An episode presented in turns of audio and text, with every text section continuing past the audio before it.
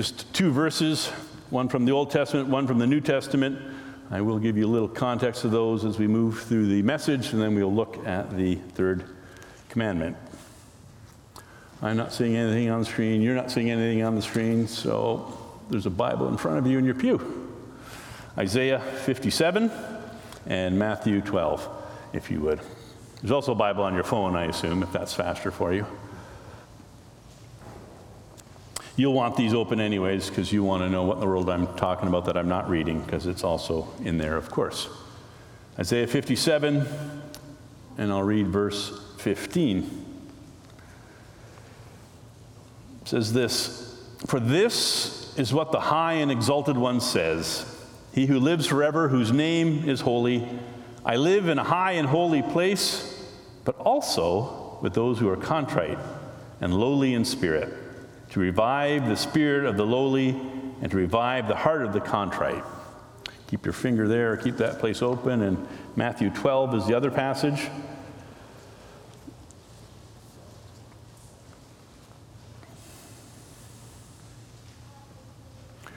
Be ready for this one. This is Jesus talking. Matthew 12, 34. You brood of vipers, how can you who are evil say anything good, for out of the overflow of the heart, the mouth speaks. Again, I encourage you to feel free to leave those open. I'll be saying not everything about them. Oh, good. There are at least um, pictures for me. Next slide, right away, please. We're doing a uh, Ten Commandments series, and as I told you at the beginning of this series, we're doing one, two, three, and ten. And um, that's mainly because there's only four weeks in August, and I had to make a decision about which four we were going to do. But as you'll see today, number three, which we're doing today, kind of bleeds over into four, five, and six, and 10 is really a summary, a collective that will definitely, it captures most of the second half of the commandments, and so I'll kind of pull those things together um, next week outside, out back, as we uh, talk about that commandment. So we're sort of covering all of them, but these four in particular. Next slide, please. So, notice the consistent word in the first three. These are my summaries of these commandments, as short as I could make them. Notice the consistent word in there worship only God, worship God directly. Well, two consistent words. Good one, Eric. Speak God's name worshipfully. It's about God and it's about worship.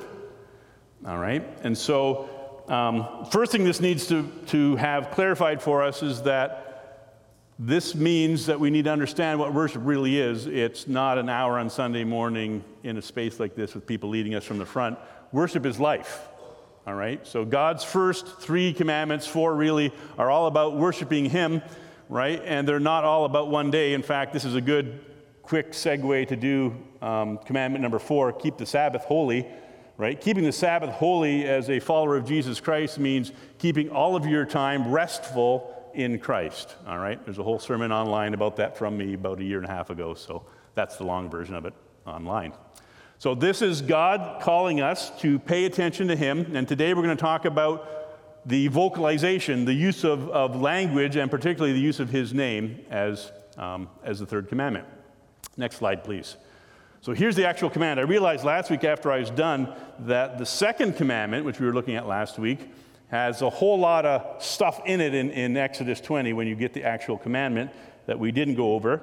Um, and so I thought today I'd better at least give you the actual commandment as it's written in the Bible.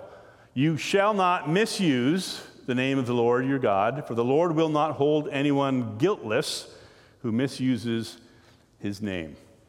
Let's skip to the next slide. What does number three cover? All right, because the misuse of God's name um, gets expanded in the tradition of the Bible and the tradition of, of um, our teachings and the catechism and so on. So I think it covers three things. First, misuse, and I get this from the catechism, by the way. It, it includes misuse or use in vain is the older language for that, or blasphemy is the more general. So basically, taking God's name out of context and, and using it frivolously or negatively in any kind of a way, right? That's, that's what number three is speaking against, right? And the second thing that gets added in there is um, swearing falsely or making oaths that are false. And this is a little less of a big deal for us in our context because most of you send money with an e transfer or with a signature, right? Most people don't give money and say, I swear in the name of God that this truly will be money that you are getting, or you don't have to promise in that way because, right, we can verify things in all kinds of other ways. So, um, basically, this only comes up in court, and if all goes well, you won't be in court too often having to swear in a Bible, right? There, the oath thing is there, but this is probably not a daily challenge for us to say, boy, am I, am I swearing my oaths properly? A um, little different context here. And then cursing and cussing. And I put those two beside each other because I think we sometimes get these things mixed up, and possibly because they're spelled so similarly. Um, cursing is putting a curse on somebody, it's using God's name to, to, um, to speak negatively about a person. And cussing is just foul language. Now, in my opinion, the, um, though foul language is frowned upon for obvious reasons, it's foul. Um, this is not what this commandment's actually about, right? Now, to be really clear, hear me. I'm not saying say whatever you want, whenever you want, right? I'm saying this commandment's about our conversation using God's actual name, right? It's not about um, people who seem to have such a limited vocabulary that they can't get all the cool words in. They got to just use a few negative ones. Clear? Don't do that. It's not what this is about. All right. So, um, Next slide. That's, that's the broad overview of this. Now, this is striking. I, I read somebody uh, who's a legal expert on the, ten, and they were talking about the Ten Commandments, and they said, you know, they're not actually laws because they don't actually have any consequences with them for the most part, right? You shall not kill. Clear, but what if I do, right? So a whole legal system will say not only should you not kill, but this is the penalties and so on. There's a little bit more of that as, as the book goes on in Leviticus and so on. But in the actual Ten Commandments, it's usually just a list of things which we, generally speaking, in most cultures do agree um, these are things we shouldn't do. Here it says that the punishment is for the Lord will not hold anyone guiltless who misuses his name, which at least feels pretty strong, and it's meant to. Legally, it's not particularly clear exactly what's going on. Does that mean that once you've misused God's name, you can never be guiltless again? Or that there's no way you're ever allowed to do this without being guilty of it, but there is some sort of forgiveness along the way? We're going to slip in a few minutes into the New Testament and Jesus talking about something that will connect with this. But at least sit in this reality God takes how we speak about Him incredibly seriously. This is a big deal to Him, right? And I want to suggest to you that the big deal is more about being more than about being um, word police. So, um, as a pastor, maybe you've experienced this as a Christian that if you don't give away right away your religious affiliation, and I don't give away my job right away because it usually messes things up. Maybe you understand that, right? But when people find out what I do, what's the very first thing you think they say to me? Oh, I'm so sorry for my language. And I think, really? Is that what you think? Is that the main thing about being a pastor is that you get upset when people use bad language? Right? I wish they would say, oh, you must be a really loving person, or something along those lines. Anyways, this commandment is about worshiping God, right? And as we're going to see, worshiping God is not just about saying, well, I didn't use God's name wrong there, and I didn't say this word which I shouldn't say, and I didn't even say OMG or anything like that because that's you know, just a, a, um, a sneaky way in and all that kind of stuff. It's not about being language police, it's about understanding who is this person we're talking about right? So I grew up in a culture just down the road where everybody had a nickname. Somehow I was just thinking about this the other day. We had a friend, his last name was De Young, and non Dutch folks can't say De Young, so he became De Jung, right? And we called him Junkie. I don't know why. He wasn't one, just to be clear, in case he's listening, right? And we had no respect whatsoever for the names our parents had given us and each other. We threw those out and came up with goofy all kinds of experiential names for each other. God is saying to us, and the culture that the Bible is written in is saying to us, a person's name, and particularly God's name as the most respectable person, right, is so important that you don't mess with it in any way, shape, or form. It's a sign of disrespect, right? Just this week, somebody from my past life or my earlier life um, emailed me and said my nickname, which I'm not telling you because I don't need you to use it because it's disrespectful. I know, that's the only point you were all waiting for. Not a chance. um, no. And um, he, he said that, and I wrote back, well, it's actually the Right Reverend nickname. That's how you should refer to me.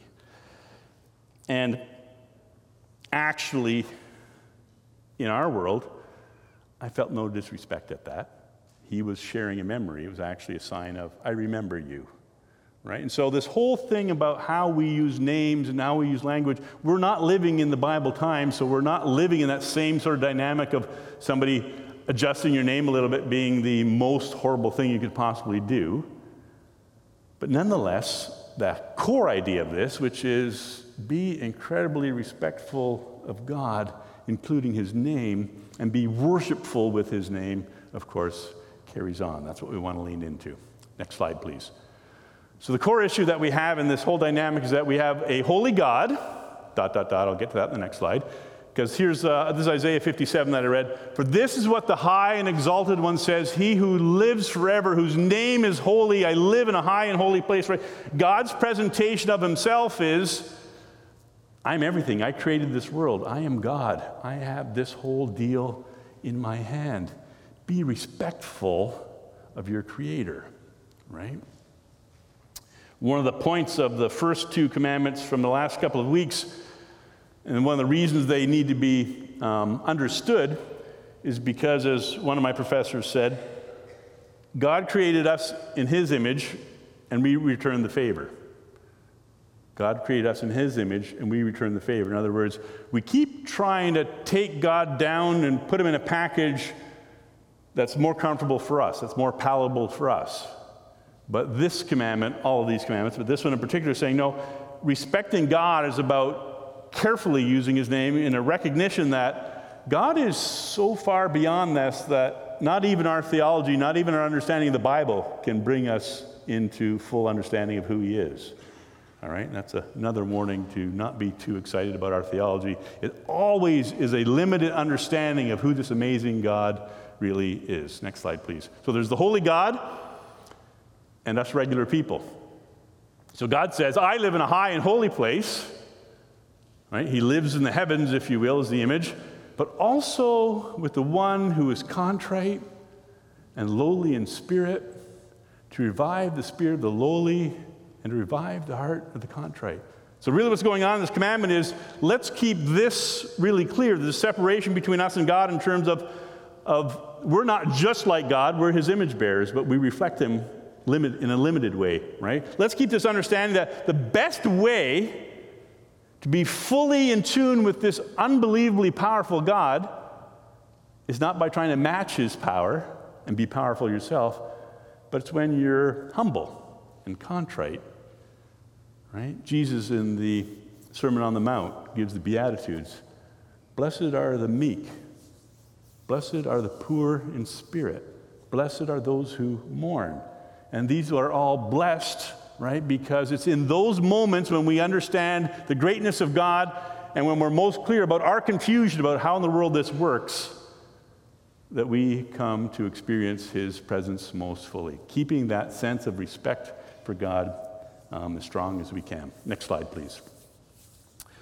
Forgive or forget. I will not accuse them forever, says God, nor will I always be anger, angry. That sounds like forgiveness.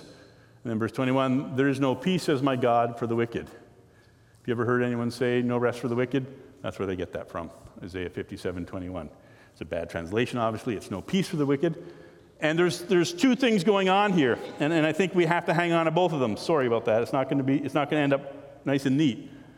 We have to understand that God is incredibly forgiving. He's looking for contrite hearts. He's looking for people who are lowly. He's looking for people who are, are willing to say, I need help. I need support. I need forgiveness.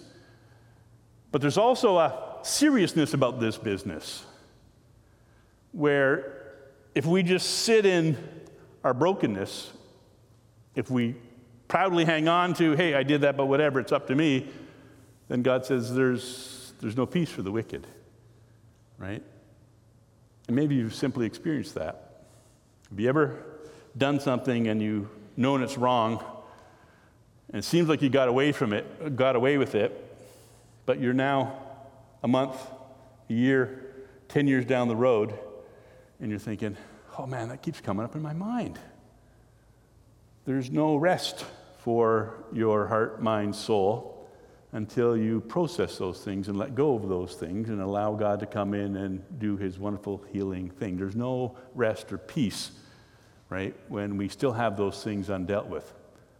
The purpose of this life, the purpose of following Jesus in this life, is to give us this regular opportunity to say, God, I know it's broken, I know what I've done wrong, and I'm sorry. Can I have your forgiveness? And then receiving it, right? Next slide.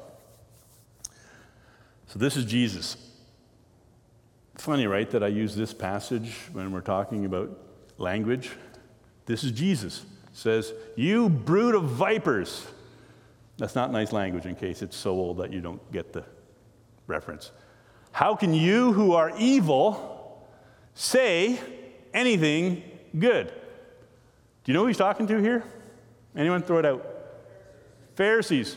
Are Pharisees lousy people or good citizens? I know we want to say lousy. I want to lean with you there, but they're actually really good citizens. You would love a Pharisee to be your neighbor because they'll keep their house neat. They'll do everything exactly on schedule and according to plan. They could be a member of this church.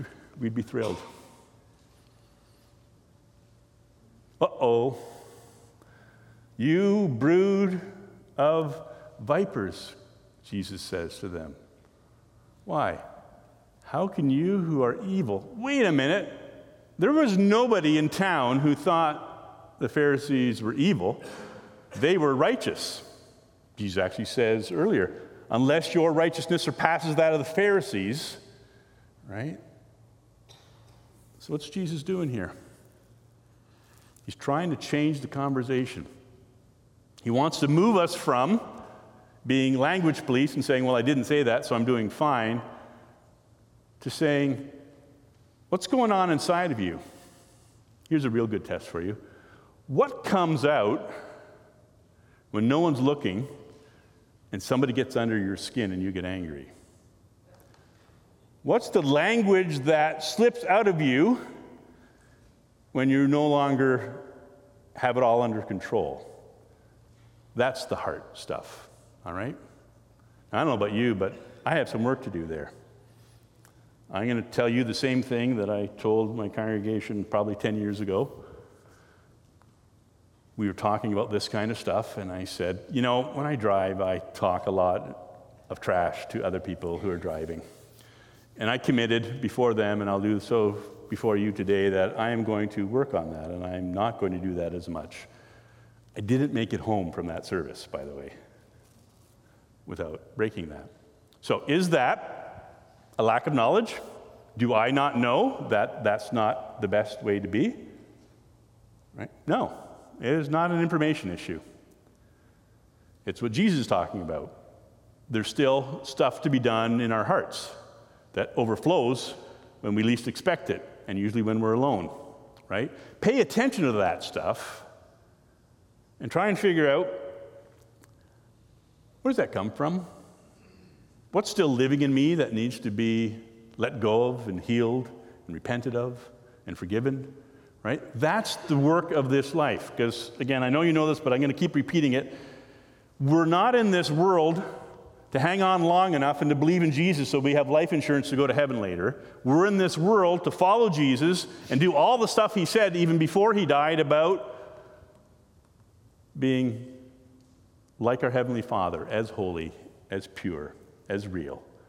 And again, it comes through contrition, which is honesty and vulnerability and being real, right? And so, this journey, if you're going to work on this commandment, If you're going to talk about God, it's not can you say the words that are on the screen and they include God and praise. Of course, you're going to do that because we feed you the words.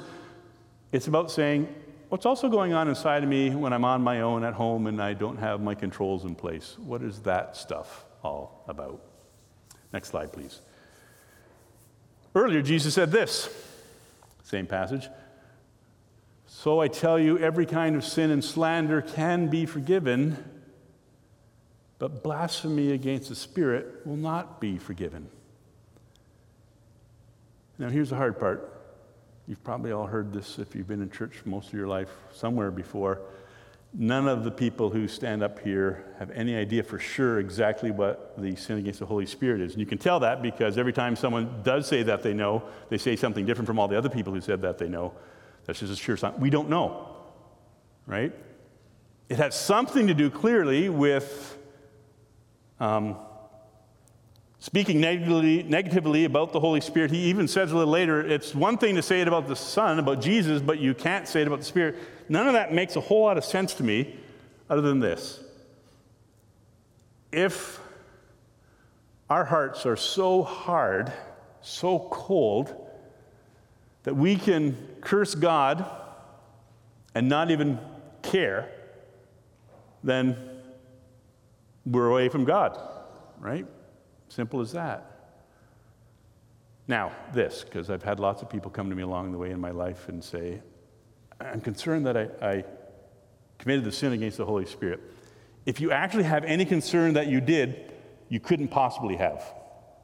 Because I think by definition, cursing the Holy Spirit means you just don't care. You would not be confessing or worrying about that because you're just that angry about whatever God is and that far away. All right? So please don't live in panic. And if you do have a sense of guilt about that, please come see me. We'll walk through that. That is worth doing, right?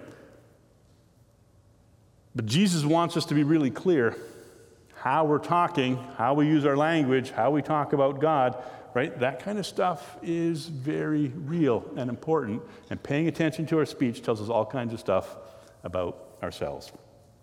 Next slide. This is my summary.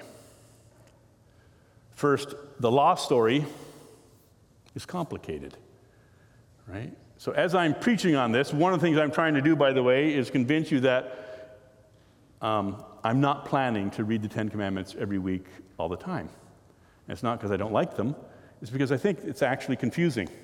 Right? So if, if you grow up in church and all you hear is anyone who misuses the, ga- the name of the Lord, they'll never be held guiltless, and there's no explanation about what that's all about, that's just a recipe for you sitting with a whole lot of guilt if you've ever said something negative, right? These things actually require some conversation. Second reason in my mind is that it's a lost story. So, the piece that Ruth Ann read from um, the Jesus Storybook Bible, which is awesome, by the way, the whole book, um, it put it in the context of the story. So, when we talk about the law, the five books of Moses, what happens? Well, all the way through Genesis, no laws are given. Exodus, well, there's the whole part about coming out of Egypt, and then the Ten Commandments, and then they mess up, and then there's some more commandments, and then they mess up, and then there's some more commandments, right? And then they wander in the desert and they get the manna it's always given in the context of a story, right? So if we were to do a sermon on the Sabbath, keep the Sabbath day holy because in seven days the Lord God created, six days the Lord God created the world, and seventh day he rested.